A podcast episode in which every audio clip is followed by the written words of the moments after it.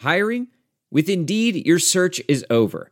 If you need to hire, you need Indeed. Indeed is your matching and hiring platform with over 350 million global monthly visitors, according to Indeed data, and a matching engine that helps you find quality candidates fast. Ditch the busy work. Use Indeed for scheduling, screening, and messaging so you can connect with candidates faster. Listeners of this show will get a $75 sponsored job credit to get your jobs more visibility at Indeed.com slash match. Just go to Indeed.com slash match right now and support our show by saying you heard about Indeed on this podcast. Indeed.com slash match. Terms and conditions apply. Need to hire? You need Indeed. You are listening to the 23 Personnel Podcast, where food and sports clash at the goal line. Here are your hosts, Spencer and Michael. All right, what is up, everybody? Welcome back to another episode of the 23 Personnel Podcast. I'm your host, Spencer, joined by Michael. Michael, what's up? Hello. I am in between gaming sessions. Yeah, so one, we're recording a day early. Um, I'm going out of town. Didn't recording early lets me save a whole bag of stuff to take in the car because it's obviously we'd have all the recording equipment. Anyways, whole big mess. But Farming Simulator 22 came out today, Yes. and Michael and I have both been on the game. Uh, I was on it for like 15 or 20 minutes this morning until like there was one thing that was very necessary to the game. I couldn't get it to figure. I couldn't figure it out because I originally had played the game on PlayStation, uh, and now I'm on Xbox, and the controls are just different enough. I was like, this is what it worked on PlayStation. I couldn't get it to work on Xbox, and of course they. It wasn't even just like a different control. It was they had the developers had moved that function into a menu item, and of course the menus had changed. Anyways, it was buried a little bit. I wasn't I wasn't ready for it. I was like, I got I've got work to do. Okay. Who helped you out though? You Who did. showed you? Good sir. See, I was already on top of it. You Watching my ready to go. Mr. Sealy P YouTube videos, figuring out how to how to operate everything. Th- There's manual transmissions in it this time, guys. I saw you got to shift gears if you want. You can turn it off if you want, but I'm I'm I'm out there trying to shift gears, I'm jamming them in. I'm not using you know, that the- the- clutch. um, yeah, fully depressing the clutch, making sure that that we're not jamming in there too far. Dad said when he was teaching me to drive the tractor, um, I forgot who he was talking about, but there was someone who always rode the clutch a lot, and so whoever taught them how to drive, I think they just constantly, the teacher was constantly hitting his knee with like, I mean, probably hard because that was the whole thing that was ingrained into my head driving a tractor is don't ride the clutch. You'll wear it out. Don't ride a clutch. Oh, okay. Okay, cool. Got it. I won't. Anyways, we'll we'll get into that a little bit more on uh, what we learned. I was gonna I was gonna save some of that for for that aspect of the show way at the end. Uh, also need to talk about Thanksgiving because that is this week. We're recording on Monday night. Thanksgiving is Thursday. If we didn't talk about food, what would we be talking about? Ugh. ideal Thanksgiving plates. Uh, there was a tweet that said, basically said, you know, pick one of each row. And very quickly, the rules just broke down. Like, no, I'm not doing that. Yeah. we're, we're gonna we're gonna double up or load up on on this row. Skip this one. Anyways, um, we'll get to that. We got basketball. There was a game on Saturday. We mentioned it uh, in our post game. You know, Michael, I don't usually read the Facebook comments when I when I post the the podcast in the Facebook groups. I did That's this very week. smart, man. Well, one guy said we sounded like somebody died, and I wanted to respond to that really quickly. I it, it's a it's a fair statement to have made. One, we we had recorded quite a bit later into the evening. This is the latest game we've played all year. We didn't hit record. It was almost midnight when we started, uh, and obvious like the other other game I can think of that we recorded late. It was Houston and SFA. Both were wins. One was a big win. This one, even later, in such a demoralizing loss. Like it was just beaten out of me. So Well, I think I saw some tweet. I can It may have been that. Rodger Sherman or somebody that said there's an hour and a half left in this game and it's been over for an hour or, or, you know or whatever it was you know it was over in the first 10 minutes and you're kind of like uh, Kind of felt Yeah, that way That's, that's kind of how it felt. going into halftime. It was like 13 0. It was like, Insurmountable. because like that zero uh obviously persisted there to the end anyways um so we will talk about the basketball game on saturday. We got two games this week. Wrap up oklahoma state. Got, got some additional thoughts. Uh and then look ahead to baylor. Spoiler alert their defense is also really good. Not as good as don't like oklahoma state. Uh but they're also really good. And you're on the road this week so. But maybe they'll be without their starting quarterback. Not that it matters much because they run the ball so damn much. Yeah. Anyways, you guys have been great on Twitter. Love it. Interaction's been way up. You guys are fantastic. Those that aren't following us on Twitter, though, at 23 personnel, at punts suck, and at Michael underscore LBK. I know last week we talked about doing the post game show on Twitter Spaces. We didn't do it. We're not going to do it this week. We're going to be back on Spotify Green Room. So look for that about 3, 3.30, 2.30, somewhere between 2.30 and 3.30 on Saturday after the Baylor game. Um, we'll be there live discussing that. Game 12 of the season, regular season will be over. Can really dive into bowl game projections. Love to see it. Um, for those that want to want to support the show on a a more personal basis, we've got Twitter tips turned on. Would love for you guys to to help out there. Always looking to improve the product here, um, and then you can support us by listening everywhere you can. Obviously, here in the podcast, you can also catch us on Rob Bros College Tailgate Show, ten to noon every Saturday going until the national title game. I will not be in studio this weekend. I'll be in Dallas. Michael will be there. Rob will yes, be there. I should be there. Oh, yeah. Kyle may be there. Kyle, you know, is three, three for three on bringing donuts on shows that I've been there and he's also been there. It's at least three for three. If not four He- for four. Yeah, it's it's perfection, and it's been there's been quite a few donuts.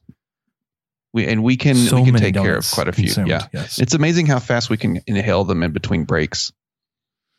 It's like no For one sure. will talk. We'll just have a commercial break, and everyone's just sitting around, just Or donuts. like just, uh, Uncle Si from Duck Commander. Yeah. Just Anyways, going. Saturday, 10 to noon here in Lubbock. Talk 103.9 FM, 1340 AM, AM 960 in San Angelo, and online at kkam.com. Before we get to basketball, Michael, we've got a new slash old sponsor back with us hmm. on the on the show, my bookie. Got some exciting deals and promos for you. Michael and actually spent like 15 minutes discussing it, doing the, the math on this. Uh, and if if if this is something you're interested in, man, it's going to be hard to turn down. This year, Turkey Day at MyBookie gives you plenty of reasons to be thankful, starting with a $250 risk-free bet on Thursday afternoon when my Dallas Cowboys host the Las Vegas Raiders. Bet the spread between the Raiders and Cowboys at MyBookie. Bet the spread, not money line, Michael. Got it. When you win, you win. And if you don't, my bookie will refund you up to $250. Simply put, you can't lose this. As a professional welder, Shayna Ford uses Forge FX to practice over and over, which helps her improve her skills. The more muscle memory that you have, the smoother your weld is. Learn more at meta.com slash metaverse impact. As you write your life story, you're far from finished. Are you looking to close the book on your job? Maybe turn a page in your career? Be continued at the Georgetown University School of Continuing Studies. Our professional master's degrees and certificates are designed to meet you where you are and take you where you want to go. At Georgetown SCS, the learning never stops, and neither do you. Write your next chapter. Be continued at scs.georgetown.edu slash podcast. Bet. And that's what I call no risk, all gravy. Or as uh, the gambling gauchos say, the can't miss. Before you get your wager in, set yourself up for success by doubling your first deposit when using promo code SPORTSDRINK. at MyBookie. That's promo code sports drink to double your initial deposit all the way up to $1,000. So you won't need to break the wishbone to be the one to come out ahead. Feast risk free on Turkey Day with my MyBookie and make sure to stick around for seconds as they gear up for what should be a fun Black Friday with tons of odds boosts that will have your belly and your pockets full. Bet anything, anywhere, anytime with my bookie. Just FYI, the Cowboys are favored minus five right now as I write this. My oh, book. Oh, bookie it opened. says, no, it opened at minus five and it's moved to Yeah. minus seven. Let's say my bookie says minus seven. Yeah. So, anyways, Michael and I were doing the math on the money line odds and doubling up your bet with this. The way that my bookie would double your first deposit, you could conceivably put five hundred dollars on the game, and if you lose, you lose nothing. Right. Because your 250 would then be doubled by them because they will double your initial deposit up to a thousand. And then if you lose, they will refund you 250. So the only money you are physically putting in is 250. Then you would have 500 to bet on. And then you would win on a $500 bet, or you would lose and you would be down 500 but 250 wasn't your money anyway and the other 250 is getting paid back to you right did i do that right So I actually thought about it differently. I'm not so sure. Anyways, my bookie will sort all that out. Michael and I were looking at the odds, and this was this was money line odds. Five hundred dollars on the the Raiders would pay out eighteen hundred dollars. It's just blasphemy you can't you can't bet against the cowboys on thanksgiving right Well, not if you're risking two hundred and fifty dollars to win eighteen hundred. yeah okay Okay. Anyways, not that uh, n- I'm not encouraging you to do so, but if you're Yes. interested, this is your way to do it. My bookie. All right, uh, basketball is up first. We're gonna talk about that game against Incarnate Word. Look ahead to Omaha and Lamar, and then get to football. Here comes Stevenson. Spins.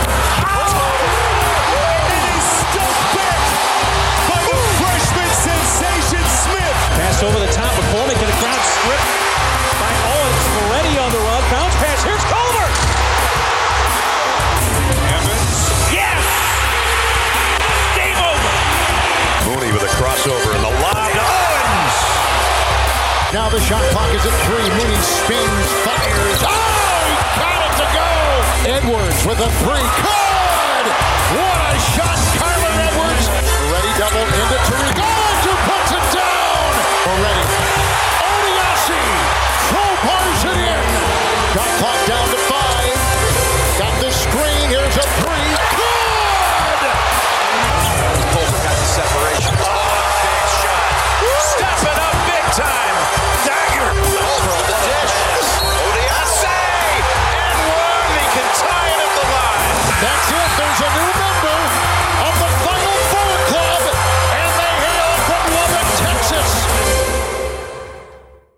Right.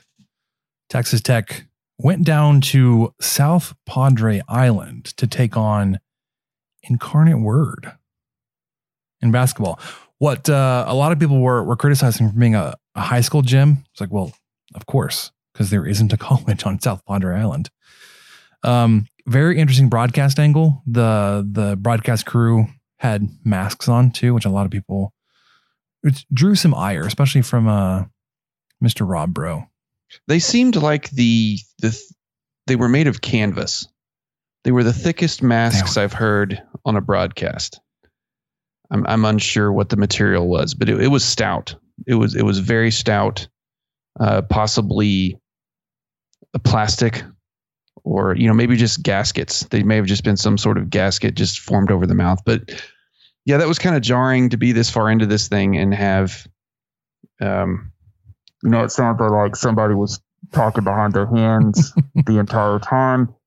Uh, they weren't. The, the score bug was off. The score bug was very unreliable. It was the clock would just keep running. They'd put the points on the wrong team. Uh, just hey, we were fortunate to watch it. You know, I think it was sure. Yeah, not ESPN Plus's best moment. Um, and I, I don't get the criticism of the gym because, like you said, man, like what were they expecting? I, don't, I mean, there's not a United Supermarkets arena on South Padre Island. I'm not sure what. Yeah, it's fine. Like, I, yeah, whatever. I mean, there weren't a ton of people there, so It's a court. I've seen Hoosiers. It's the same size everywhere. Get out the tape measure. You'd be fine. it's 94 feet. All right, Texas Tech uh, shot 53% from the field.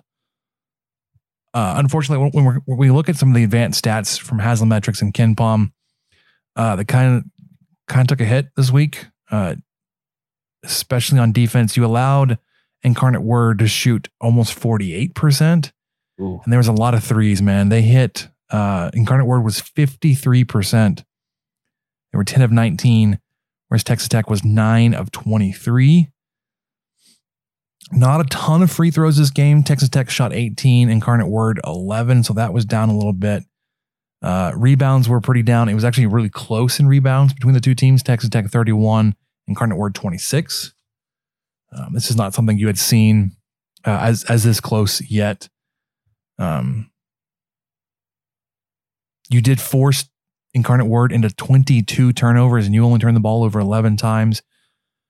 Uh, and at one point, you had a 22 point lead, which is, well, that's how the game ended. So, Yeah, I mean, it, it was half. It was close going into half. Tech was only up by five, 36-31. Anytime Tech would get rolling a little bit, they'd go on a just an awful drought during the same time. Incarnate Word would hit a couple big threes. I mean, they were five for thirteen.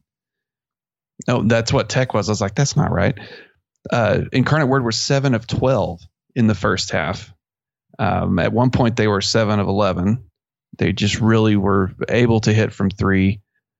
Tech was unable to to guard them. I mean, it started out feeling like it was going to be a bloodbath because Terrence Shannon Jr. came back. Um, Incarnate Word won the tip. They missed, and Tech got the rebound. Shannon hit a th- corner three on his first shot of the game. Tech up 3 0. Next trip down the court, he gets a steal, gets a wide open dunk. Tech up 5 0. And you just feel like, oh boy, this this incarnate word team is in for it. and no, that was not the case at all. Uh, but but yeah, I mean that's the big news. Uh, Shannon did get the start over Mylik Wilson. I think Wilson had started the first three games in Shannon's absence. There was kind of some speculation that Shannon might come off the bench, but that just didn't seem right to me. I just felt like Adams. It's not like he'd been injured or anything. Adams was just going to throw him in immediately, and I figured it would be Wilson. I think most people did too, especially how well Davion Warren's playing. I don't want to disregard what Wilson's done because he's been such a good distributor of the ball and and um, you know unfortunately didn't get in you know, as many as assists and as many minutes as he has been this week. But it's the, the three point percentage is worrying me, Spencer. yeah, that that This that we are not a good three point shooting team, and and Well, that too, yeah. Uh, and and we're allowing a lot of a lot of good three pointing three point shooting teams make a lot of threes.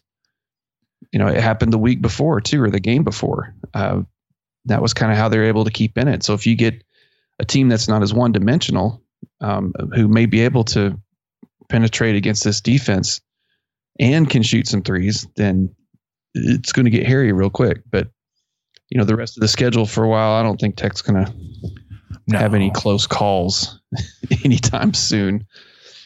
Yeah. So you mentioned Shannon. I, I want to go back to him for a second. He played 26 minutes. He was the second leading scorer on the Red Raiders with 16 points. McCullar led all scorers with 17. Or sorry, all Red Raiders for 17. Um, Incarnate Word had a player come off the bench and score 20. Yeah. Um, and I, I know he's coming back from injury, but Nadolny played 17 minutes, took two shots, missed them both. Yeah, he did, but but like we were kind of hopeful for, especially if Tech started doing more of a full court press deal. He did manage to get three steals You're in right. that Mhm. time. Yep. That was really about the only uh, other notch in the stat sheet there for him. But really glad to see him back. And it was shared in our Slack chat right before we started. kind of a uniform reveal of what they'll be wearing Tuesday night, and it was Nadolny, and it was uh, some highlights of him just in the uniform in the gym by himself and just doing some pretty gnarly dunks. So I'm I'm pretty excited he's back. Yeah, man. I, I felt like uh, Seth had some roundtables on stakingtheplains.com. If y'all haven't been to stakingtheplains.com in a while, go check it out. But preseason, he had some roundtables and he was asking, you know, who who do you expect to be the most improved returning player? And of course, with only four returning players, it kind of leaves leaves only a few options. And I, I felt like Nadolny has the one he's the one that has the most that he can improve upon. And I'm kind of have some high hopes for him this weekend I, or this year. I know he'll be probably off the bench the majority of the time, but he's just such an athletic guy and he plays so hard. I'm I'm ready. I'm ready for him to get some more meaningful minutes and uh, really get going in this offense. So speaking of getting more meaningful minutes, um, did you see what Batcho did this weekend? I, He played 11 did a s- minutes. Yeah. 11 minutes, eight points, eight rebounds. Dude nearly had himself a double double in 10 minutes. Yeah, he was he was all over the glass. Um, of course, now some of those rebounds I think were his missed shots. That's okay. Still counts. That's all right. It still counts. But uh, a couple of those, I wouldn't call them putbacks because I, I would consider a putback when you rebound it in midair and dunk it all in the same. Just tap it back in. Yeah. Yeah, but he did have some where he rebounded, landed, and immediately just dunked on a couple of guys. So that was a really cool thing to see. And you just forget how experienced and how you know seasoned this guy is. Maybe not by game minutes, but he's basically had the last two years off. It's not like he's a 19 year old out there. I don't know how old he is, but he's like 22 or something. Yeah, because when when I, I think about and it's just because of the the past few years' experience at Texas Tech. When you talk about big men, uh, if it isn't like a Tariq Owens, then it's it's these guys coming coming in from Putnam Science Academy, right? Where you're like, these are guys that are very very raw, uh, and they they had flashes, you know, and and Big Russ, um, who was the other one just recently too? Anyways, but Batcho comes in. Digo. And I always get his name wrong. That's not who I was thinking of, but Oh, okay. anyways, Elite. Um, but yeah, man, he came in, like you said, he's not he's not a 18 year old freshman or had a, a year in prep school or anything like that. Like he's transferring in from a Power Five school.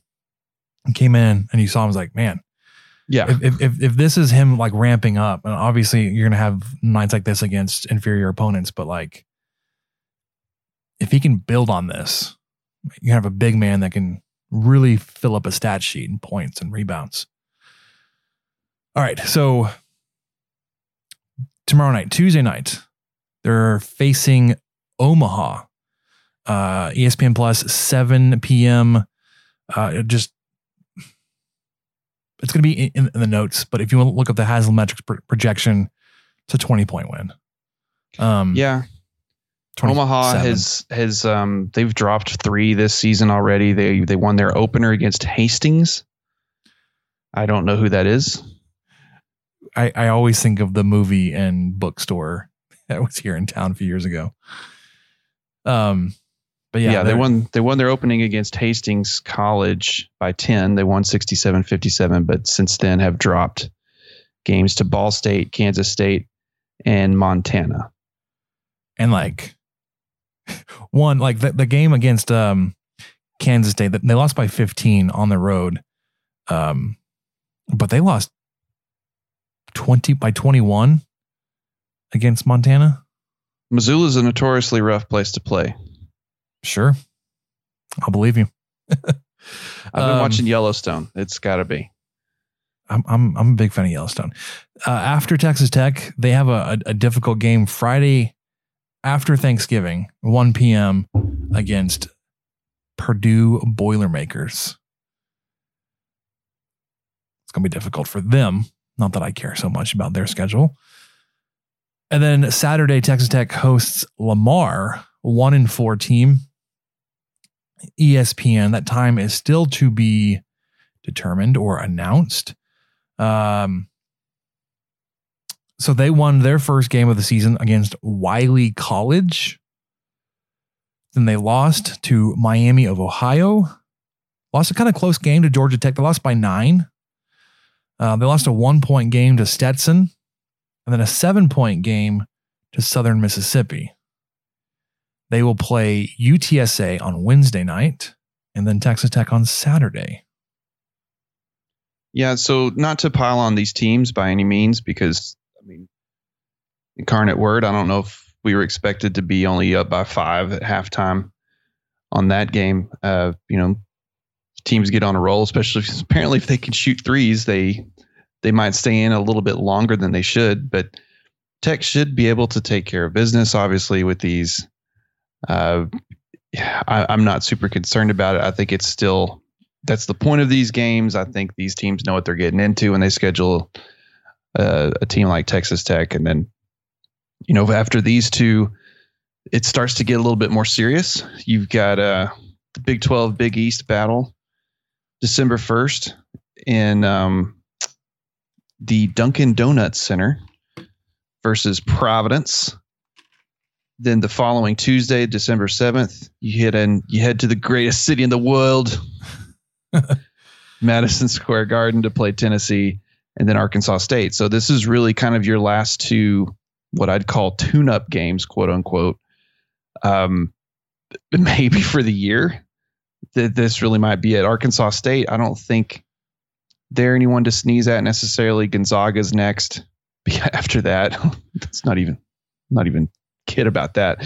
Eastern Washington is a tournament team, and then Alabama State. So it's then Big Twelve play starts. So there's a chance Alabama State they may be kind of a tune-up team that you can just chalk up.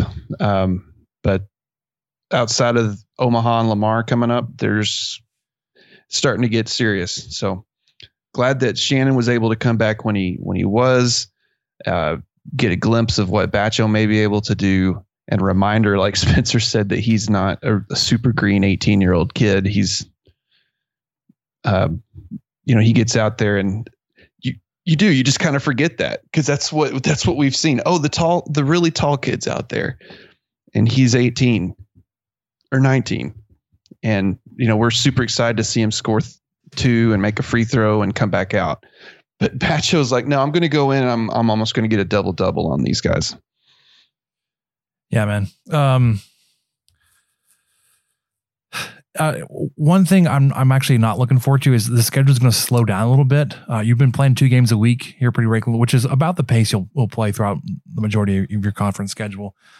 Um, for the next few weeks, you'll only play one game a week, so it'll it'll provide a little bit of breathing room. Um, but looking ahead to, to Providence really quickly, if you look up on Haslametrics, and of course this will be updated before we we get to that game. Um, this is actually projected as a close loss on the road at Providence. Mm. 69.52 to 69.56. About as close as I've ever seen it, within four hundredths of a point. Wow.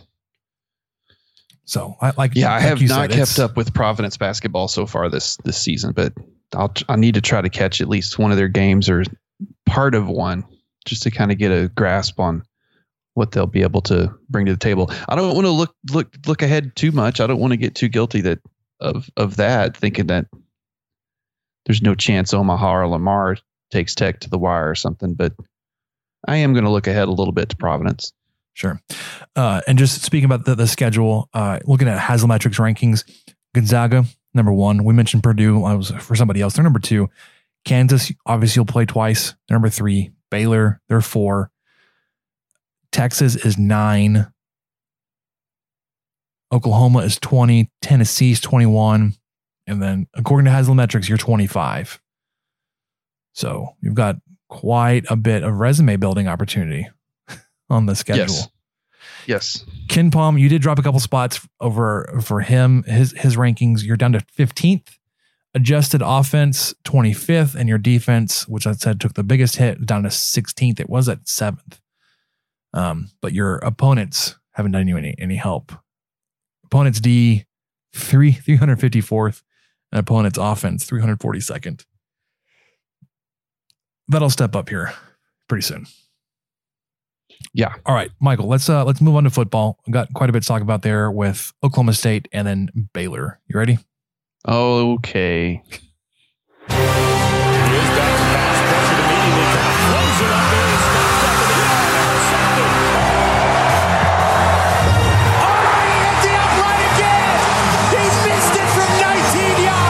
Welker takes it at the 11. He's going to try to get to the right sideline, breaks the tackle.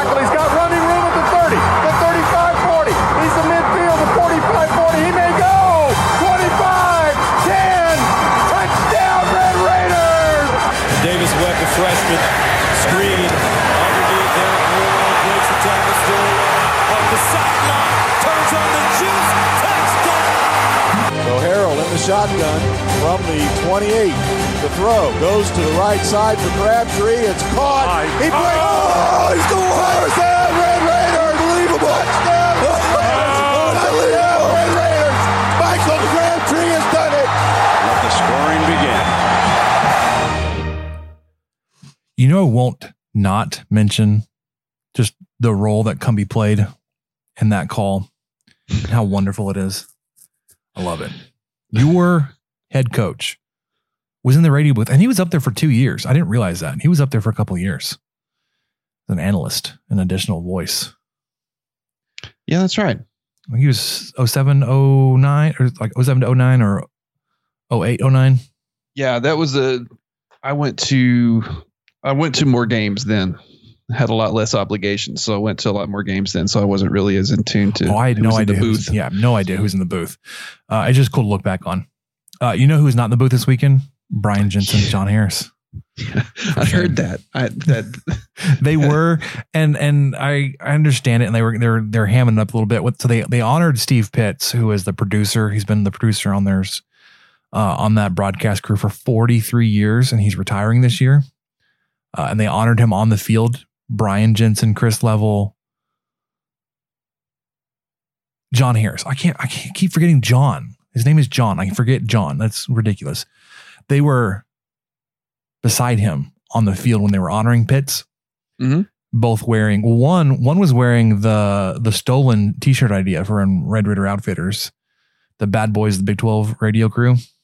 Yeah, where they pretty much took Rob Bro's tweet and put it on a shirt. Yeah, for sure. And then John Harris, his was just like big block of text: free Jensen and Harris. Yeah, Which like was a the- pretty. yeah. I like that one. Um. Anyways, I just like seeing John Harris next to normal people yeah, because he's like seven feet tall, dude. yeah, he's he's a solid six seven. Yeah, It's a big dude. It's- yeah. That was about the the high point of the excitement in the game, and it was early on too. uh, one, I want to talk about something really quickly, and and it's that was this is belaboring the point maybe and beating a dead horse and all that kind of stuff. I I want to I want to mention something that that Rob and Kyle talked about on on the Gambling Gauchos podcast. If you're not listening to them, you should be. Uh, they do a pretty good next day recap of the game. So they recorded on Sunday. Um, and Kyle brought up the point. It's, it's kind of something that I, I mentioned, but not not as not as um clearly stated as he did. And he said as much of a as a big deal that Texas Tech made about throwing things on the field. Like one, they had a big graphic up on the jumbotron for most of pregame that just said like if you throw something on the field, uh, you're subject to penalty. Like the, the team could be penalized, you could be ejected and fined, all this kind of stuff. They made the announcement on the PA a couple times. He's like, you know, a smart Oklahoma State fan is going to throw something on the field because the the officiating crew announced, probably as a warning, if an object is thrown on the field, Texas Tech will be penalized 15 yards. yes. Just said And- if something is thrown, Texas Tech will be penalized. I didn't say it was Oklahoma State guy. Sure. Now, obviously, it wasn't ever confirmed who threw what. I mean, there were let's just say dumb sports people in the stadium. What did bug me, and also Kyle mentioned this because he was there at the game. How many, how much orange was in the student section? And when when you and I were students, Michael, like that that that was never okay. Like there were times I, I remember being at games, like one person would walk in with like the opposing team's colors, would legit have to be escorted out because like they was just getting too like rowdy and raucous. Like people were getting upset and booing and getting aggressive. And Yes. not that I'm saying you should be physically aggressive. That's not No. violence is not the answer, people. But um, well, sometimes it is. Not because somebody's wearing a different T-shirt than you. Um, but yeah, that like a few years ago, that that that was not acceptable. That you let somebody else's, you know, another team's fan into the student section. Um, But yeah, so like th- there were times when stuff was thrown on the field like could have been Oklahoma State fan, maybe. I mean, you would never be able to to prove it unless you've had cameras on the the crew the like the the the fans the whole time. But Yeah, I, re- I remember it was such a big deal to have an opposing fan sit in the student section. And, and you'd get every now and then you get that grad student that thought it was a good idea because uh, they would. I mean, oh, I went to A and M before I came Yeah. here. everybody would be throwing an absolute fit. And so security would come down and talk to that person and ask to see their ID. hmm And then they would show their ID. And sure enough, they went to grad school at Texas A&M or whatever. And so they're wearing their maroon in the student section, even though they're also tech students. Um, so sometimes those people would, would get a pass, but then also sometimes liquids were poured.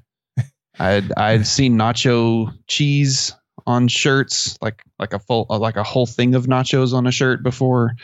Uh, yeah, I'm not encouraging that either, but it was just something I did see firsthand. That if if you went into the student section with the opposing team shirt on, uh, it was just kind of one of those. Well, good luck, good Yeah. luck to that group. Anyways, so last game of the year, like there, there'll be plenty of time to address this or not address, like not not make a big deal out of it, just just let it die. Um, but just man, like you, you you don't put yourself in a good position when you make such a big deal out of it, and then announce automatic penalty against the home team with anything is thrown on the field, regardless of where it came from. Sure, because there is no way to police that. There, there's no way to know exactly it, that quickly where that water bottle with dip spit came from, or whatever, No, because- whatever Mike Gundy saw. Because what happened was like there was a water bottle that made it onto the field of play, and immediately a flag comes out. Like they don't know where it came from; they just see a water mm-hmm. bottle on the field. Correct, and I wouldn't expect them to know. It's not fair for me to expect them to know, but then don't penalize the team for something that anyone with any affiliation for any reason could have thrown onto the field right then. Could have come from an Oklahoma State player. I'm not saying it did. I'm. I'm. I'm oh, not, oh, sure. I'm just saying like because their backs are turned, like they have no idea what's happening behind them. The, the referees, they they just see a bottle come in. Oh, that's a flag. someone may have been heading up the stairs carrying a water bottle, started to trip, Yeah, and their flails. arms were just flailing. and then the next thing you know, oh, my water bottle is 36 yards east. This was not the plan. It was probably just a big misunderstanding. Yeah. Anyways, one, it's dumb. Don't throw stuff on the field. It's totally But dumb. also, it's do it. it's dumb that like just an instant foul against Texas Tech when you have no way of, of identifying who. Like it's easy to say like, oh, that was a holding on a Texas Tech player, whatever. But like the do you think bottle comes flying in from behind you, you have no idea where it came from. Right. Well, well, do you think that it has anything to do with uh, last week, with what all happened last week, that everyone was on edge? Yeah. There's no way that it would have. This would have normally been a, a that big of a deal, but No. last week some jackwagon threw a water bottle next to the ref. Yeah. After a horrendously bad call. Um, I'm going to have stats in the notes document. One, I just want to point out, and it was something we talked about going into it, about slowing down their run game, especially Jaylen Warren, who had, you know, has was putting up Breece Hall like numbers on the season, you know, 208 carries, 1,040 yards, five yards per carries, and 10 touchdowns. On the night, Saturday night, 12 carries, 41 yards, barely three yards per carry. Defense held up there into the bargain, man. outside of some of the like the holding calls on, Yeah, on passing plays, which down. were yeah. Um there's and then yeah.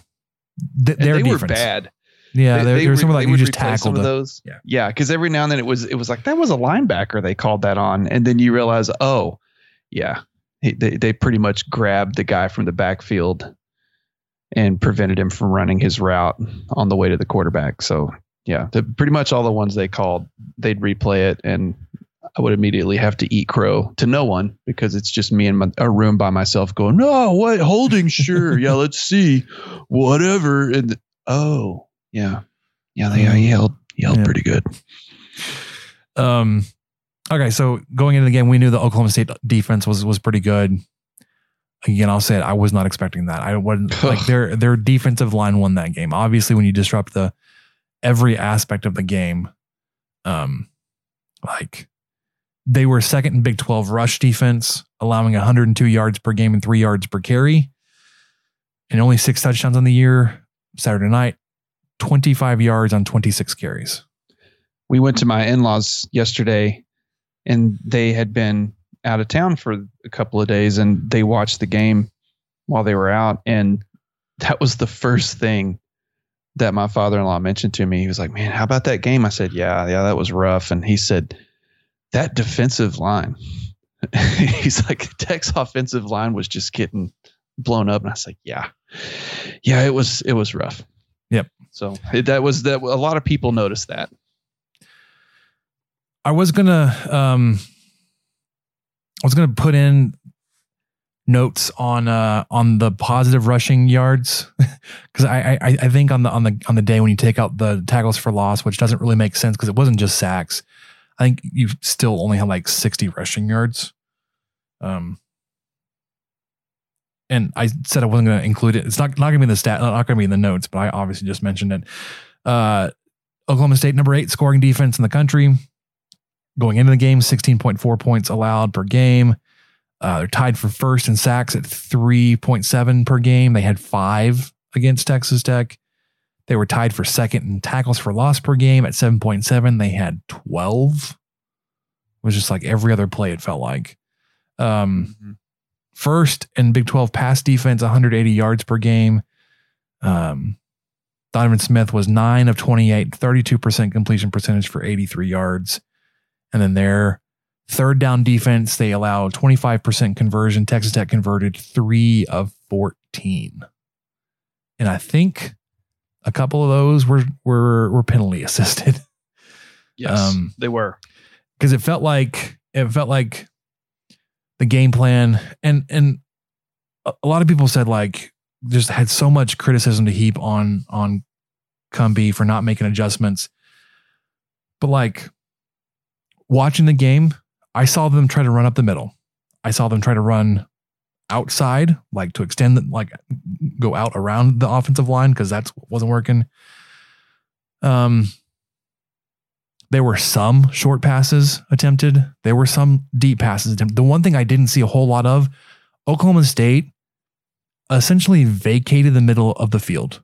yes They had all their defenders within five yards of the line of scrimmage, nobody over the middle. And we threw deep passes down the sidelines. It was like, can we not like run a post or something?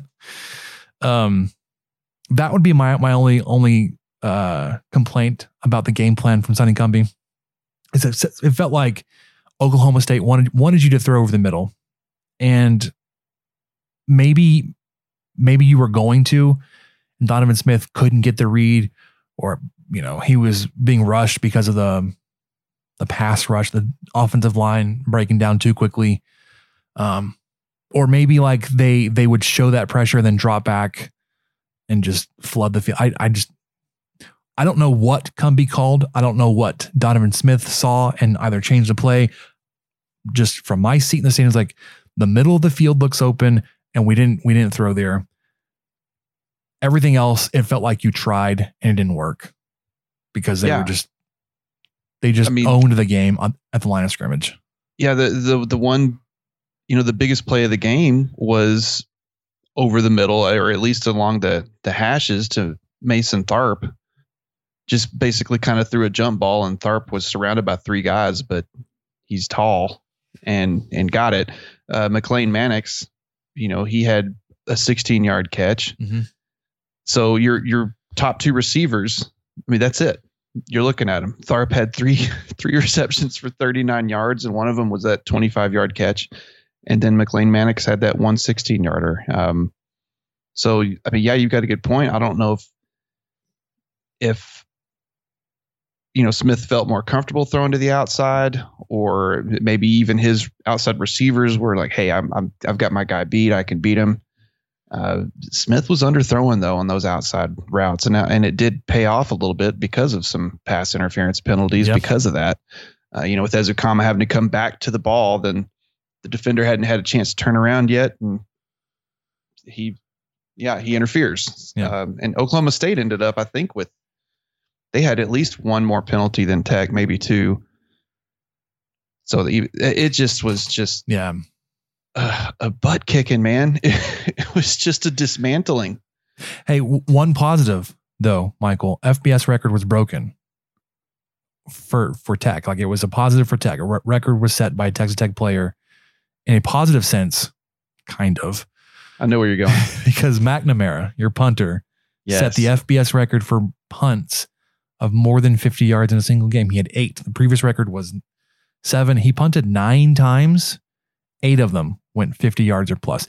I think his average on the night was 58 yards per punt. The game could have been a whole lot worse uh, if he wasn't able to push them back as much as he was. I think he even had a 70 yard punt in there. He did. Just, he had a 70 yarder. And and I'm not being sarcastic or trying to be funny or anything. I love a good punt. And that was you know, you don't you don't want to see your team punt that much.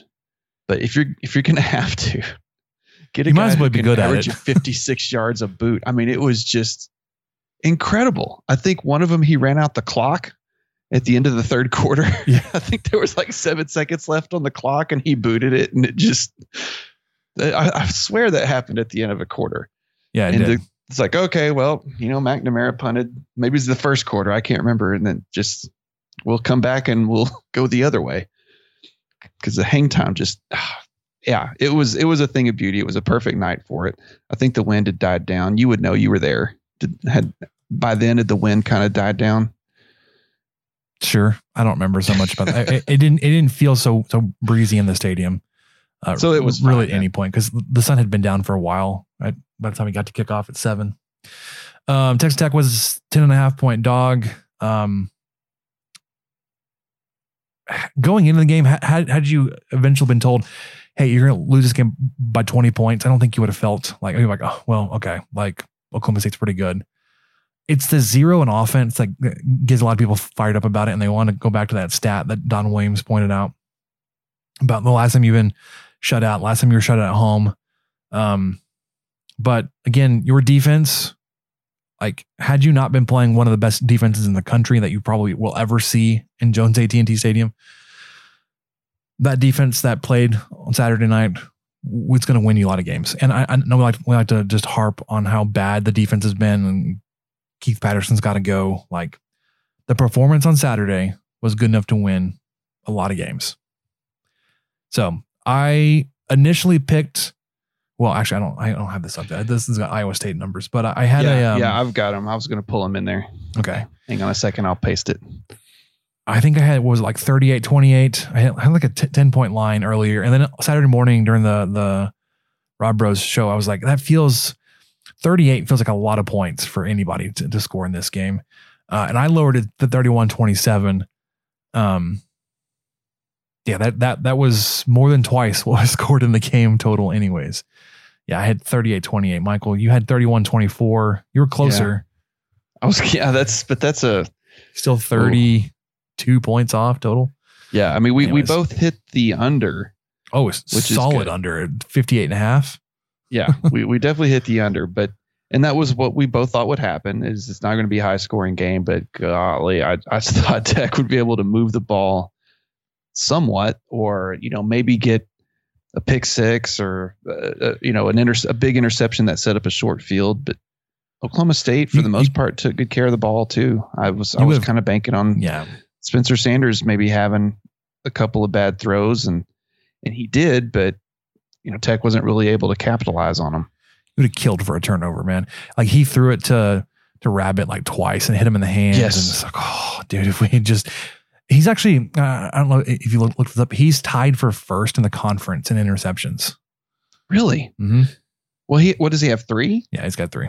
So, I mean, it's not like a, a lot, but Well, that's Um, a that's a lot. To he me. could have had another couple. and, you know, he, he had some chances against, uh, more chances against Iowa State, too. Um, the other thing that happened this weekend, Joey McGuire, new head coach Joey McGuire, he's still a head coach here, is a head coach. he hosted just a crap ton of of recruits. Uh, and you've already seen some dividends. You had three guys commit since Saturday. It's Monday night. You've had three guys already commit. Uh, rumblings of maybe another one on the way. Uh, two for the 2022 class, one for the 2023 class. So for 2022, you got the linebacker Ty Cana or Cana from Katy, and then offensive lineman Eric Gray from Amarillo. Michael, did you see that highlight of Eric Gray's where he took a pitch and ran it like 60 yards for a It's touchdown? like a hook and ladder kind of deal. and they ran it to an offensive lineman of all people. And and but then you see him run and you realize, yeah, that's that's why It was intentional. they handed that to him because he outran everybody. So, dude's got some wheels. He's got some athleticism uh, for for a big cat. And then 2023 cornerback from Waxahachie, Calvin Simpson Hunt. He has helped solidify. Obviously, it's early. Your 23, 2023 class, number 11 in the country so far. So, you know what else is going to help, Michael? They announced his hire today, a director of scouting, Cody Belair. Most recently from LSU as an uh, assistant over there.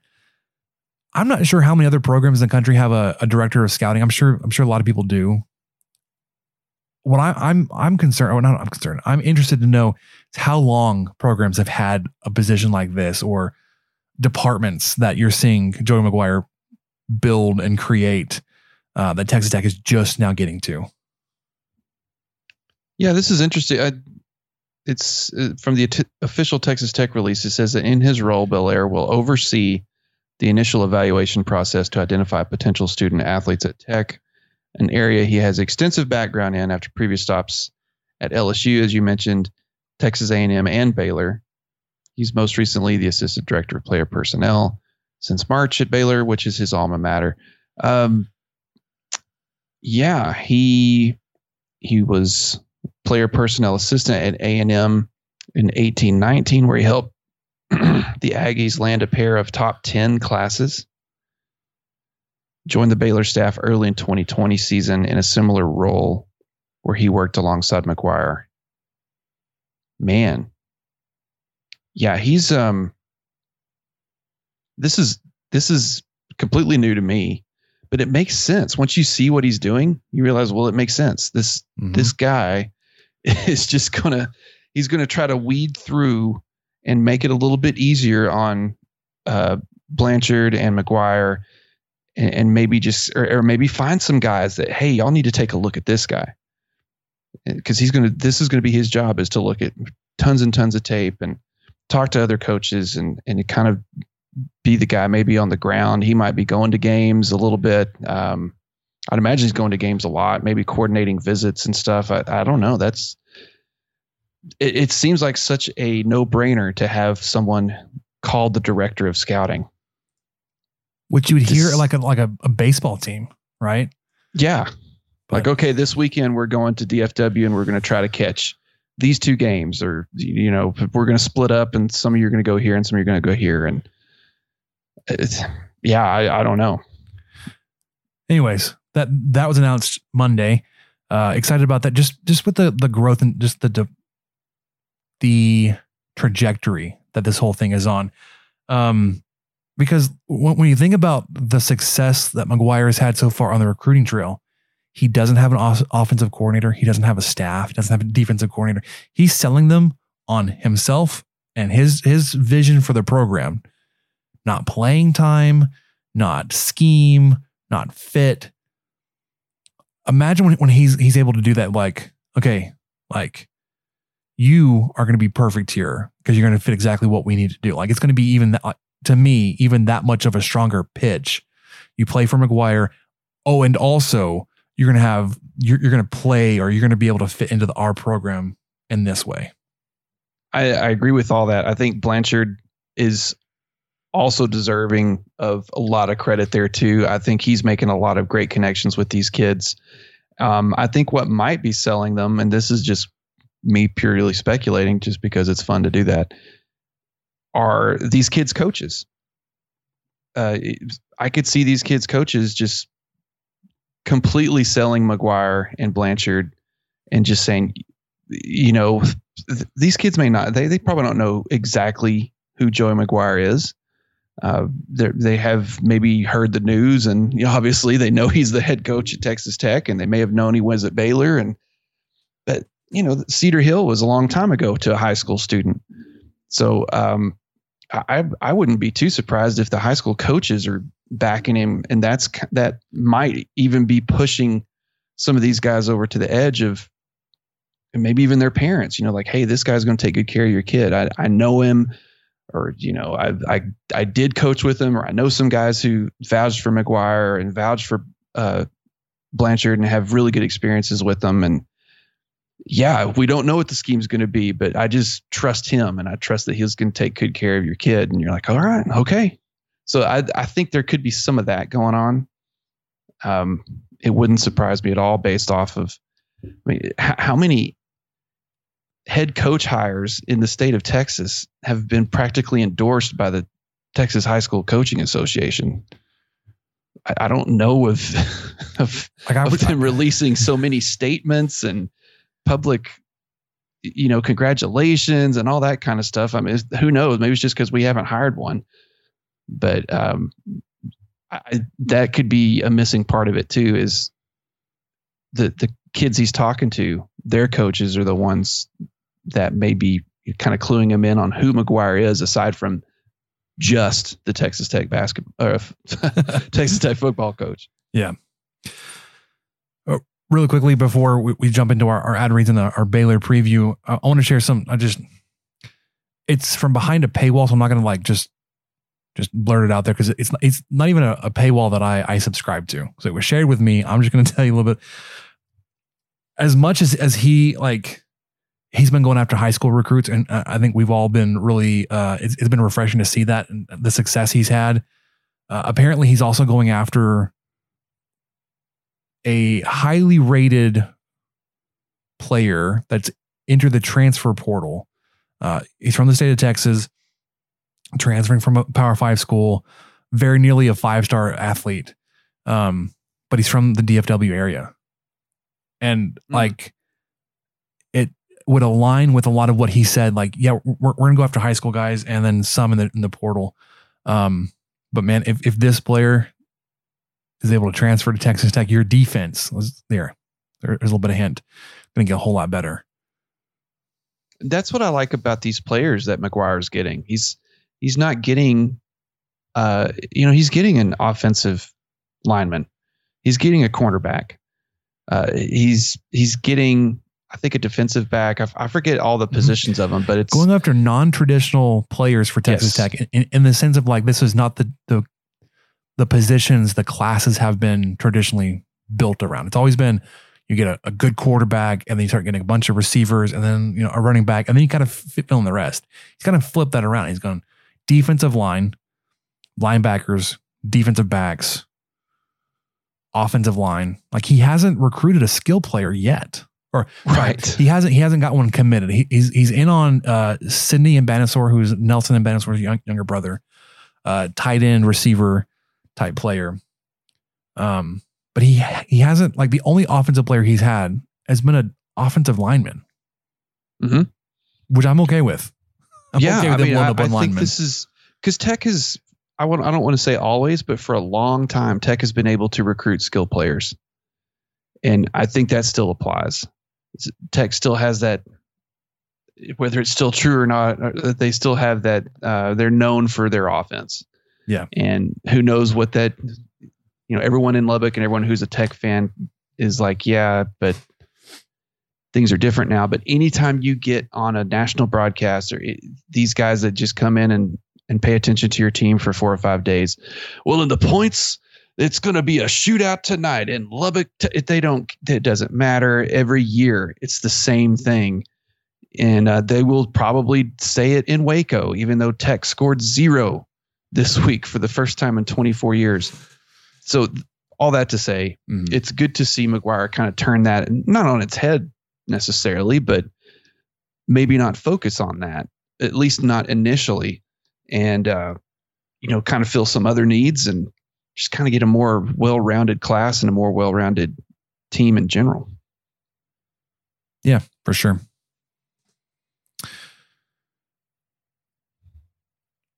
Sorry, I was looking something up real quickly. Um, I did rearrange the ad reads, Michael. So if you so you would have to do two in a row. Do you want to go ahead and Oh, you mean you go jump yeah, into those See. real quick? What am I reading? I am reading. Let's start with Green Room. Sorry, I had too I had too many windows open. Spotify Green Room. Guys, we're going to be back on Green Room. You know everything about that. Uh, let me roll down there to it. okay.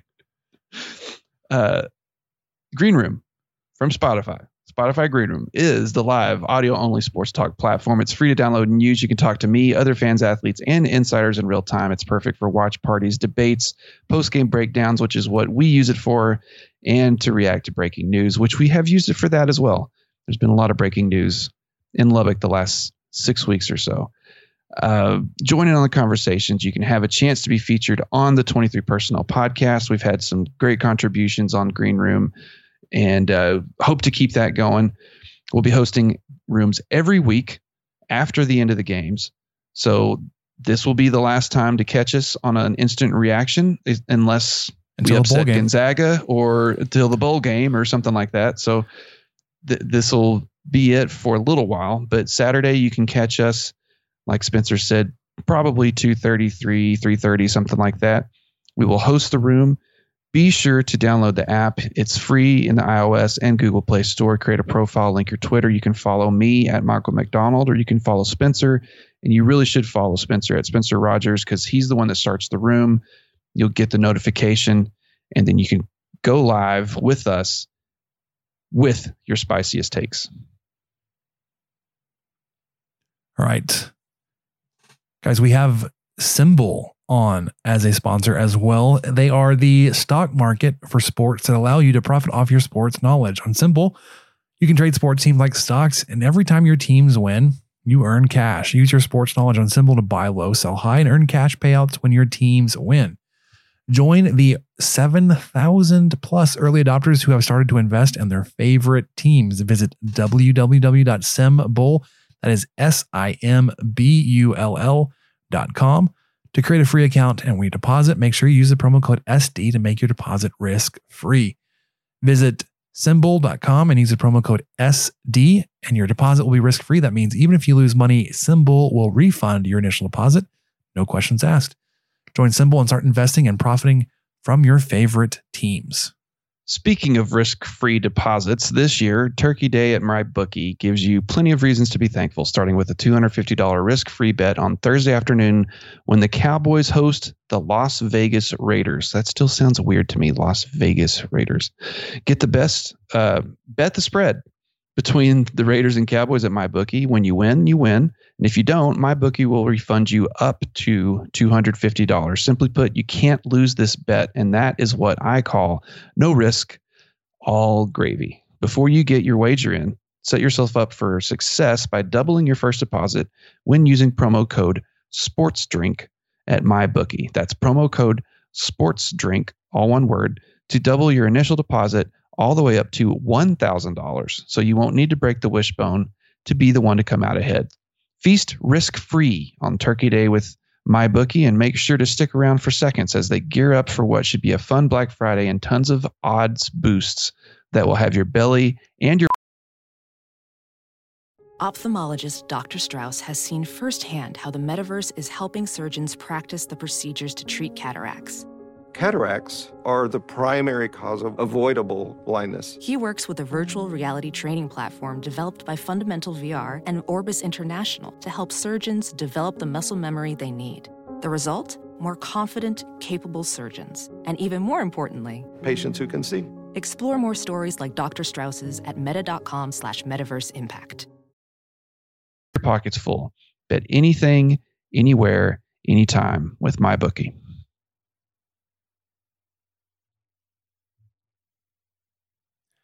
All right, man, let's get into the Baylor preview. They are 9 and 2 on the season, 6 and 2 in Big 12 play. You're kicking off 11 a.m. over on FS1. Now, I remember preseason we talked about the Baylor Bears and their projections were like, there's no way they're going to win this many games. we were so wrong. Um, we we underestimated Baylor, and even though I think I had UT going seven and five, I overestimated UT. Which I just I just love it. I love to see it. They legit could finish the season four and eight, which is Ooh. crazy. All right. Um, Baylor. So, as good as uh, Oklahoma State's defense is, Baylor's right up there with them. The thing that's scary about this team, as good as Oklahoma State defense was, the Oklahoma, Oklahoma State offense is not very good. The Bears are pretty good offensively, too. they are uh, third in offensive efficiency in the Big 12. Um, they're led by Gary Bohanon. Gary Bohanon, Jerry. I feel like we're talking about uh Dugan Dugan. Parks and Rec. Gary, Jerry. he uh, got injured this past weekend. He's listed as day to day, so he may not be may not be the starting quarterback for the Bears this weekend. Uh, not that they don't have plenty to play for. They've uh, they're still trying to work their way into the Big Twelve title game. On the year, completing sixty five percent of his passes, twenty one hundred yards, seventeen touchdowns to six interceptions. Also carried the ball 69 times for 301 yards and nine more touchdowns. So he's got 26 touchdowns himself. Paired up with just a ridiculous set of running backs. The rushing attack for the Bears is really good, which I think you can you can have a little bit of confidence in that they're that lines up with your strength on, on the defense. Not that Bohanon can't throw the ball, but running back Abram Smith 1,250 yards, 6.8 yards per carry, 11 touchdowns. He's leading the Big 12 in rushing yards and yards per carry as a starter. Backed up by Trestan Ebner, who we've heard about for a while, 710 yards, 5.6 yards per catch, only two touchdowns. But between Bohanon, Smith, and Ebner, that trio has 2,300 rushing yards, 22 rushing touchdowns. And that well the team but really those three lead the conference in rushing yards and yards per carry if it's not going to be those guys carrying the ball Bohanon or the quarterback's going to be looking to wide receiver Tyquan Thornton 838 yards on the season 16 and a half yards per catch eight touchdowns or wide receiver rj sneed 550 yards 13.3 yards per catch and two touchdowns. Defensively, like like we said earlier, they're they're right up there with Oklahoma State. They are second in the Big 12 in scoring defense at 19 points per game. Oklahoma State's has dropped down to 14 after they put up zero this weekend. So they are second in the conference in defensive defensive efficiency. They allow teams to pick up 5.3 yards per play, which sounds like a lot. Um, for reference, Oklahoma State allows 4.3 yards per play. Texas Tech allows 6.1. Oklahoma State was first. I think Texas Tech was sixth or seventh in that list in the conference. Um, look at the matchup. When Texas Tech has the ball, they are averaging about 260 passing yards per game at eight and a half yards per attempt. Baylor defense is pretty good against the pass, 225 yards, 7.3 yards per attempt. They're even better against the run. Texas Tech runs for 154 yards at almost five yards per carry. Baylor allows 121 yards per game at three and a half yards per carry. They are surprisingly or scary good at third down defense. They're under 32% com- conversion. Uh, do the Bears defense allow? It's eighth in the con- eighth in the country whereas Texas Tech offensively picks up 43% of third downs. Now, when the Bears have the ball, um, they, I'm, I'm going to say only throw for 215 yards per game. However, it's still at eight and a half yards per attempt. So they're getting yards through the air when they want to. They just don't have Mhm. to throw very much because they run for 232 yards per game. It's best in the conference by something like 30 yards per game.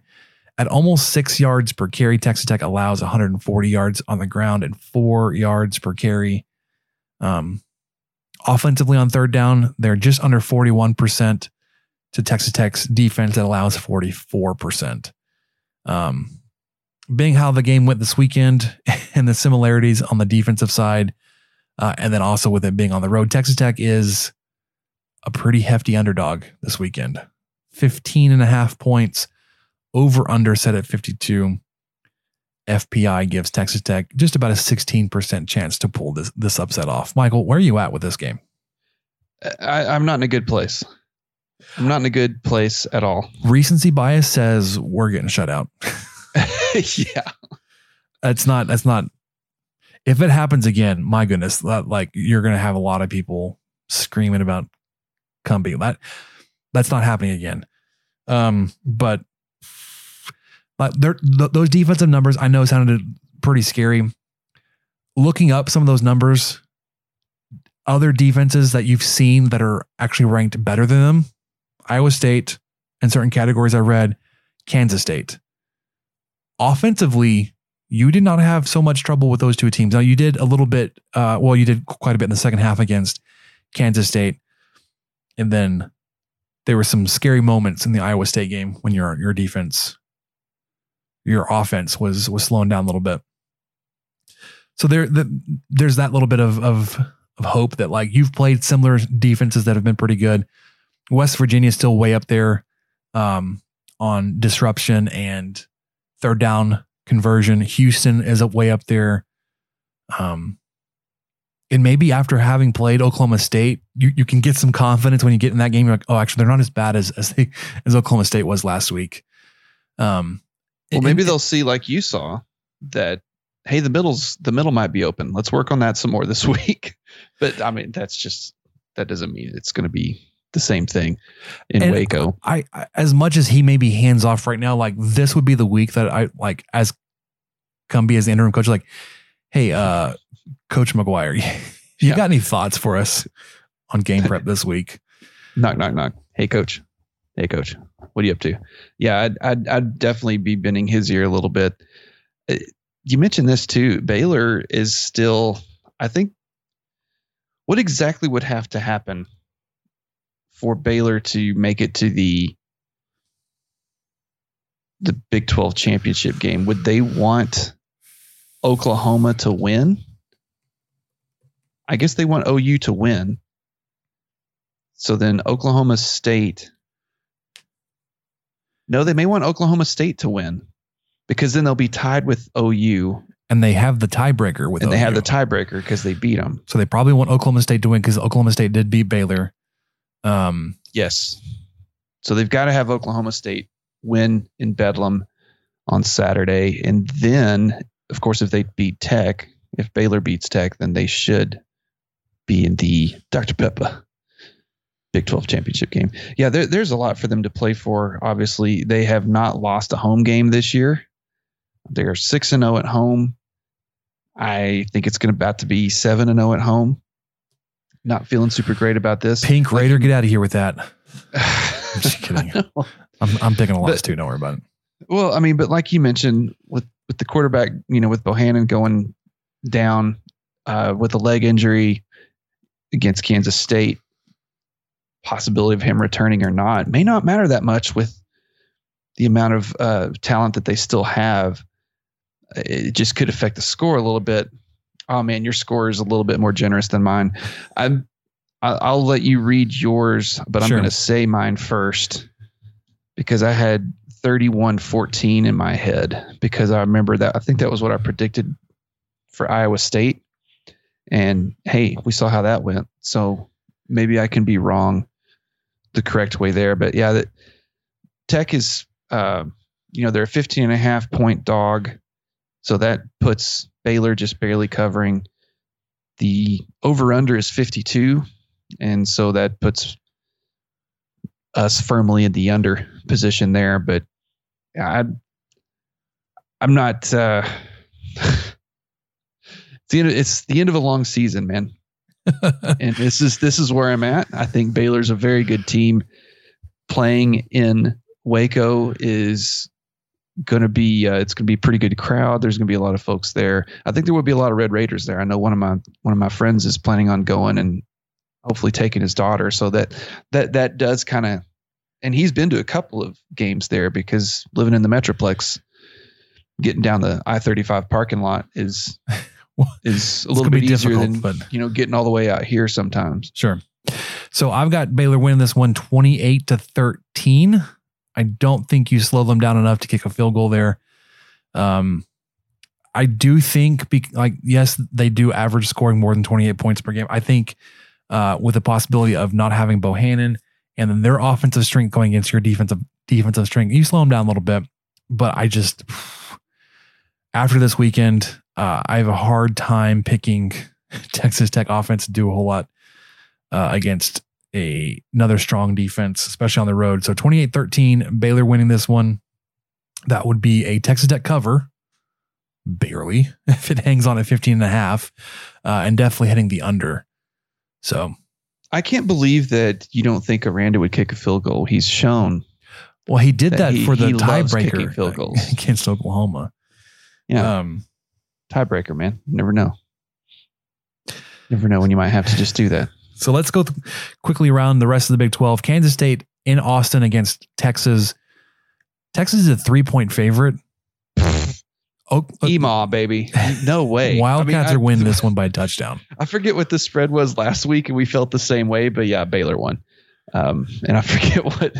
Oh, this is this is really good. I'm gonna look this up because um, that's that's how on top of it. I, I want to know Baylor, Kansas State. Baylor won 20 to 10. I forgot what the spread was. Give but I remember you and I were both like, "Nah, take Emaw, baby. Every man a Wildcat." Was it a touchdown? Oh, look, I'm I'm looking back in our notes. Oh, this is killer radio.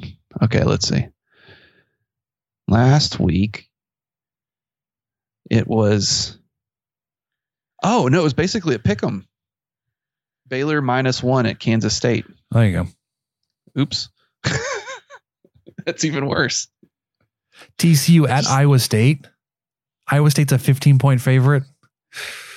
No, I, I I know I know TCU's down on offense. I I I think TCU covers this. Am I wrong, Michael? Th- probably not because my first thought and my I've been so wrong lately. Uh, my first thought was, oh, there's yeah, there's no way TCU covers this plus 15. And so that's why I think you may be right with yeah, Iowa State's um Iowa State might do it. Because they were TCU was uh 22 point favorites last week against Kansas, right? Kansas definitely covered because uh, TCU ended up winning that game by three. Um, but it was a lot closer than that. West Virginia, 16 point favorite on the road at Kansas. Give me Kansas to cover because they, they've been punching up lately. West Virginia's not that good. Like they're, they're, they're good defensively, but I don't I don't see them running away from from Kansas because, like I said, Kansas has been hanging around with people they they shouldn't be, and they they definitely de- defeated Texas and they almost had uh, TCU there, and then Oklahoma, double digit favorite on the road at Oklahoma State. Is Oklahoma even going to score twelve points, Michael? Well, you saw I'd- how I'd well that feel- went in Waco. I'd feel really bad if if if they if they get up there and not only win but but cover this by 12 oh sorry they're 11 and a half point favorites against Oklahoma State. I that's a big number. No I, I get that like Oklahoma State has had an Oklahoma problem. They, they've had better teams and lost Oklahoma big before. I think with the offense we've seen from Oklahoma this year that that they're too inconsistent to be relied upon, especially against a team like Oklahoma State. As long as they're they're they're still picking up what they were putting down. I mean, this weekend, good gravy. Uh, I I do not. I, at the very least, Oklahoma State covers right. Twelve points. I think so. All yeah, right. I, I really do think so, and and that means that I'm probably going to be com- completely wrong. But yeah, so far this year, Oklahoma has only covered against the spread one, two, three, four, five times, and they've had some gigantic spreads. And I actually I don't even know. I don't. Does that count all the games? No. Where's week one? I don't know why week one's not in this list, but I don't think they covered week one. We no, they didn't because it was against Nebraska. So they definitely didn't cover that. Uh, they yeah they covered last week. It was they were picked to win by three against Iowa State and 128 21. Uh, they were picked to win by four against Baylor. We know that didn't work out. The last similar spread they had. They were picked to win by 12 and a half against TCU, and they did. That was when they identically scored uh, 52 31 Yeah. that TCU scored on Tech. So, uh, still, it's a rivalry game. Things are going to be weird. It's in T Boone Pickens. Gundy has a really good defense. I'm with you. Oklahoma State, I'd take the points on that. Hey, speaking of really quickly, I, I heard a stat this week or this this afternoon that just blew my mind, and I sent it to you on Slack, I believe. Yes, this year, Oklahoma State's seventh season since 2010 with double digit wins. This is like approaching that uh that streak that Texas had where they had like nine or ten years in a row of 10 win seasons. My gosh. Oklahoma State's got seven in the past 11 years. Does that, in, not that it really, I mean, semantics at this point, does that include the bowl games probably? Probably. But still, I like mean, if, if they win nine games in the regular season in a bowl game, they're still doing pretty good. Yeah, because they're that's at nine, awesome. nine games they're playing a pretty good bowl game.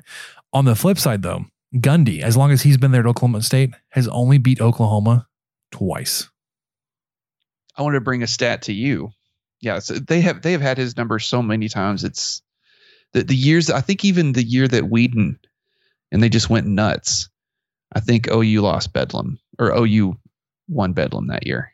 Um, anyway, uh, one of the things that I wanted to bring up to you, which is an interesting prospect, Kevin Little, and I have no idea who this is, but he's a on Twitter, and he's a longtime sports writer and desk editor for the Austin American Statesman, now semi-retired. That's his bio. He had this tweet, and it really made me smile. Res- reports of Longhorns' bowl demise were exaggerated. A bowl could certainly be in play if they beat K State on Black Friday. I've done all the calculus. It's quite likely a few five and seven teams will get bids, and Texas is near top of the list. Statesman will post my story today. So uh, this was on Monday. I did not go and dig up this story, but my only thought was, man, a five and eight Texas team sure just that just sounds right. That just sounds like how this should end. They should go to a bowl game and lose it. Yeah, Five and eight. Would love to see it. Let's just add another L. Please pile it on. But right. but then that means that they would, um, you know, beat Kansas State, which I just don't think is going to happen. Now, No. Skyler Skyler did go out. He got hurt in that same game too, also a leg injury, and I think they carted him off the field, so he might officially officially be done, and that really could hurt their chances. But man, Kansas State, that's a team that has, yeah, that's just not somebody I, I ever want to play really, and I don't think Texas is in the position to to to beat them. No. All right. You ready to wrap it up with what we learned this week? Oh yeah. All right, let's get there. What did we learn, Palmer? I don't know, sir. I don't know either. All right. So, ideal Thanksgiving plate. Our man Rob Bro put out the tweet on the Twitter. Build your Thanksgiving plate. Top row: turkey, ham, chicken, roasted squash. Why? Second row is a bit a bit of sides, mac and cheese, mashed potatoes, stuffing, or dressing. I'm I'm, I'm putting the equivalent here because I'm not a big fan of stuffing. Me neither. Dressing. Stuffing kind of weirds me out. or bread rolls. Third row, more of the veggie side, salad, green bean casserole, Brussels sprouts, stuffed mushrooms, What? and then your desserts, pumpkin pie, pecan pie, sweet potato pie, apple pie. So I initially went one per row. I went turkey, dressing slash stuffing, green bean casserole, and pumpkin pie. Somebody replied to me and like doubled up on everything on the row. I was like, well, if we're going to do that, turkey ham, like I said, turkey ham, mac and cheese, mashed potatoes, stuffing, roll. I skipped the greens and then back to pumpkin pie. How would you build your plate if you did one per row, Michael? One okay, one per row because it's Thanksgiving. I really do like ham. Okay. Um, but it's Thanksgiving, so I'm going to go turkey. I'm with you, man. Row two, I'm going dressing. Mm-hmm. Row three, I'm going to assume that they've learned how to roast Brussels sprouts like the rest of the country. And it's like some sort of roasted Brussels sprout with bacon or and blue cheese or you know some sort of really delicious way to do it. So I'm picking Brussels sprouts on row 3 cuz green bean casserole not my thing, man. It's just like a it's like a weird crunchy soup. I Sure. I'm, okay. I'm not really into it. And then row f- row four, I love pecan pie so much, but pumpkin pie only comes out once a year for for my family, so I've got to go pumpkin pie. yeah. All right. Now, now I wanted to do this though. Let's say you you roughly know what will probably be served at the Thanksgiving you're going to this Thursday. Build your ideal plate off of that. And if you need a minute, I can I can go first. All right. Cuz I'm Say that I'm again. picturing Okay, so build your like what is the plate you will build on Thursday Okay. It's at it's your not. Thanksgiving? I don't know if it was any different than what I, I just said. Well, it doesn't you don't have to just like pick one. No, like w- when I said when I You took can have, like, nine things on your multiple- plate. Right. So, all right. Why don't you go first? Okay, okay. We are doing the man, last year we got like the the honey baked ham, the turkey from the honey baked ham. Incredible. Super thinly sliced, nice sweet glaze on it. Uh it's it's just fantastic. It's perfect for sandwiches just right out the gate. If you wanted to do sandwiches immediately, you could go for it. So anyway, we're doing that. So I'm having that would be on my plate. My mom does broccoli cheese casserole, which is like broccoli and rice and cheese and like cream of cheese soup or whatever that one is, cream of chicken soup. You know, it's it's it's just a staple in our family. She's doing deviled eggs. So I'm going to have me some of that. We're having some dressing. I'm going to have some gravy just kind of everywhere. Yes. Yes. Um, my mother in law is going to have all sorts of snacks. So who knows? So I will probably eat like three meals before we actually eat. But those are kind of my big ones. Is like the broccoli cheese casserole, the turkey, the dressing. If there's mashed potatoes, you bet those are going on. Um, if there are just regular green beans, those are probably going to find their way on the plate. Green beans or some sort of black eyed peas or something like that. And then, yeah, I'm going to do pumpkin and pecan pie because what else are we? Who are we kidding? Who are we kidding here? I'm doing both. Okay. So, in a in a text thread with my mom, she said turkey dressing, mac, anything else. I was like, well, we're really paring it down if that's what we're going with. Historically, we've we've done turkey and a ham.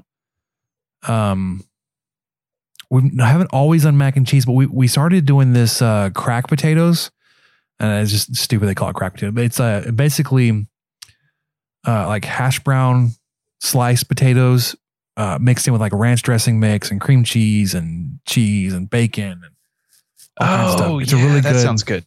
casserole. Mashed potatoes, obviously. You gotta have a good turkey gravy. Uh, we have a family dressing recipe from my mom's great grandmother that legit like when she was trying to get the recipe written down because it was always like a from memory it was a handful of this or a, a grab of this and it's like okay mimi that's those words aren't helpful uh in today's because anyways um she's done green bean casserole before uh she's done broccoli broccoli cheese and rice um she doesn't make bread rolls, but she she does those like um the ones like the metal pan, little tin, like a pie pan basically. Um, oh, like Miss Schubert's or whoever those are. yeah, and and uh, Yeah, those, those are, those are are those are killer. good. Um, pumpkin and pecan pie. I've never had a sweet potato pie. At, at this, I've never had an apple pie. That that seems just out of place. I've always been pumpkin and pecan. She has in previous years gotten um a chocolate pecan pie pie mix that you just dump into a pie pan or a, a pie crust, which I'm I'm not a I don't hate pecan pie, but like between the two, it's an easy choice for for pecan for or for, for pumpkin for me. Really? That chocolate pecan pie, though, chef kiss, dude. Oh, I forgot to mention. My wife is also bringing um, vanilla chai cupcakes. Okay. So I will I will have that too. I will have a, a vanilla chai cupcake and a piece of pumpkin pie and a piece of pecan pie. That's all going to happen at some point. And then one of my favorite things to do is have a piece of pie with as my breakfast for the next several days Nice. until the pie is gone. I I have a big old cup of coffee, hopefully some whipped cream. Maybe you know sometimes the whipped cream ends up in the coffee too. That's fine. Just you just never know. It works And out. then then a, a, a nice big slice of sugar to start your day. It's, it's no worse than anything else, right? It's no worse than um big bowl of cereal or something, or Yeah. cinnamon rolls or monkey bread or whatever. Pie for breakfast. Let's start that tradition now. Just, Oh, just for do sure. it. All right, for for Michael, I'm Spencer. That'll do it for us on the 23 Personnel Podcast. We'll be back Saturday for instant reaction. Be sure to catch the basketball game on Tuesday, football and basketball. We'll see you later. Thank you for listening to the 23 Personnel Podcast and sharing our fandom for the Texas Tech Red Raiders. You can connect with us on Twitter at 23personnel, Spencer at Puntsuck, and Michael at Michael underscore LBK. And find even more great content over on stakingtheplains.com. Help us out by rating the show and leaving a review on iTunes and subscribe on whatever channel you listen to podcasts. Remember to tell your friends about the show. The guys will be back next week with another episode. And until then, guns up and let the tortillas fly.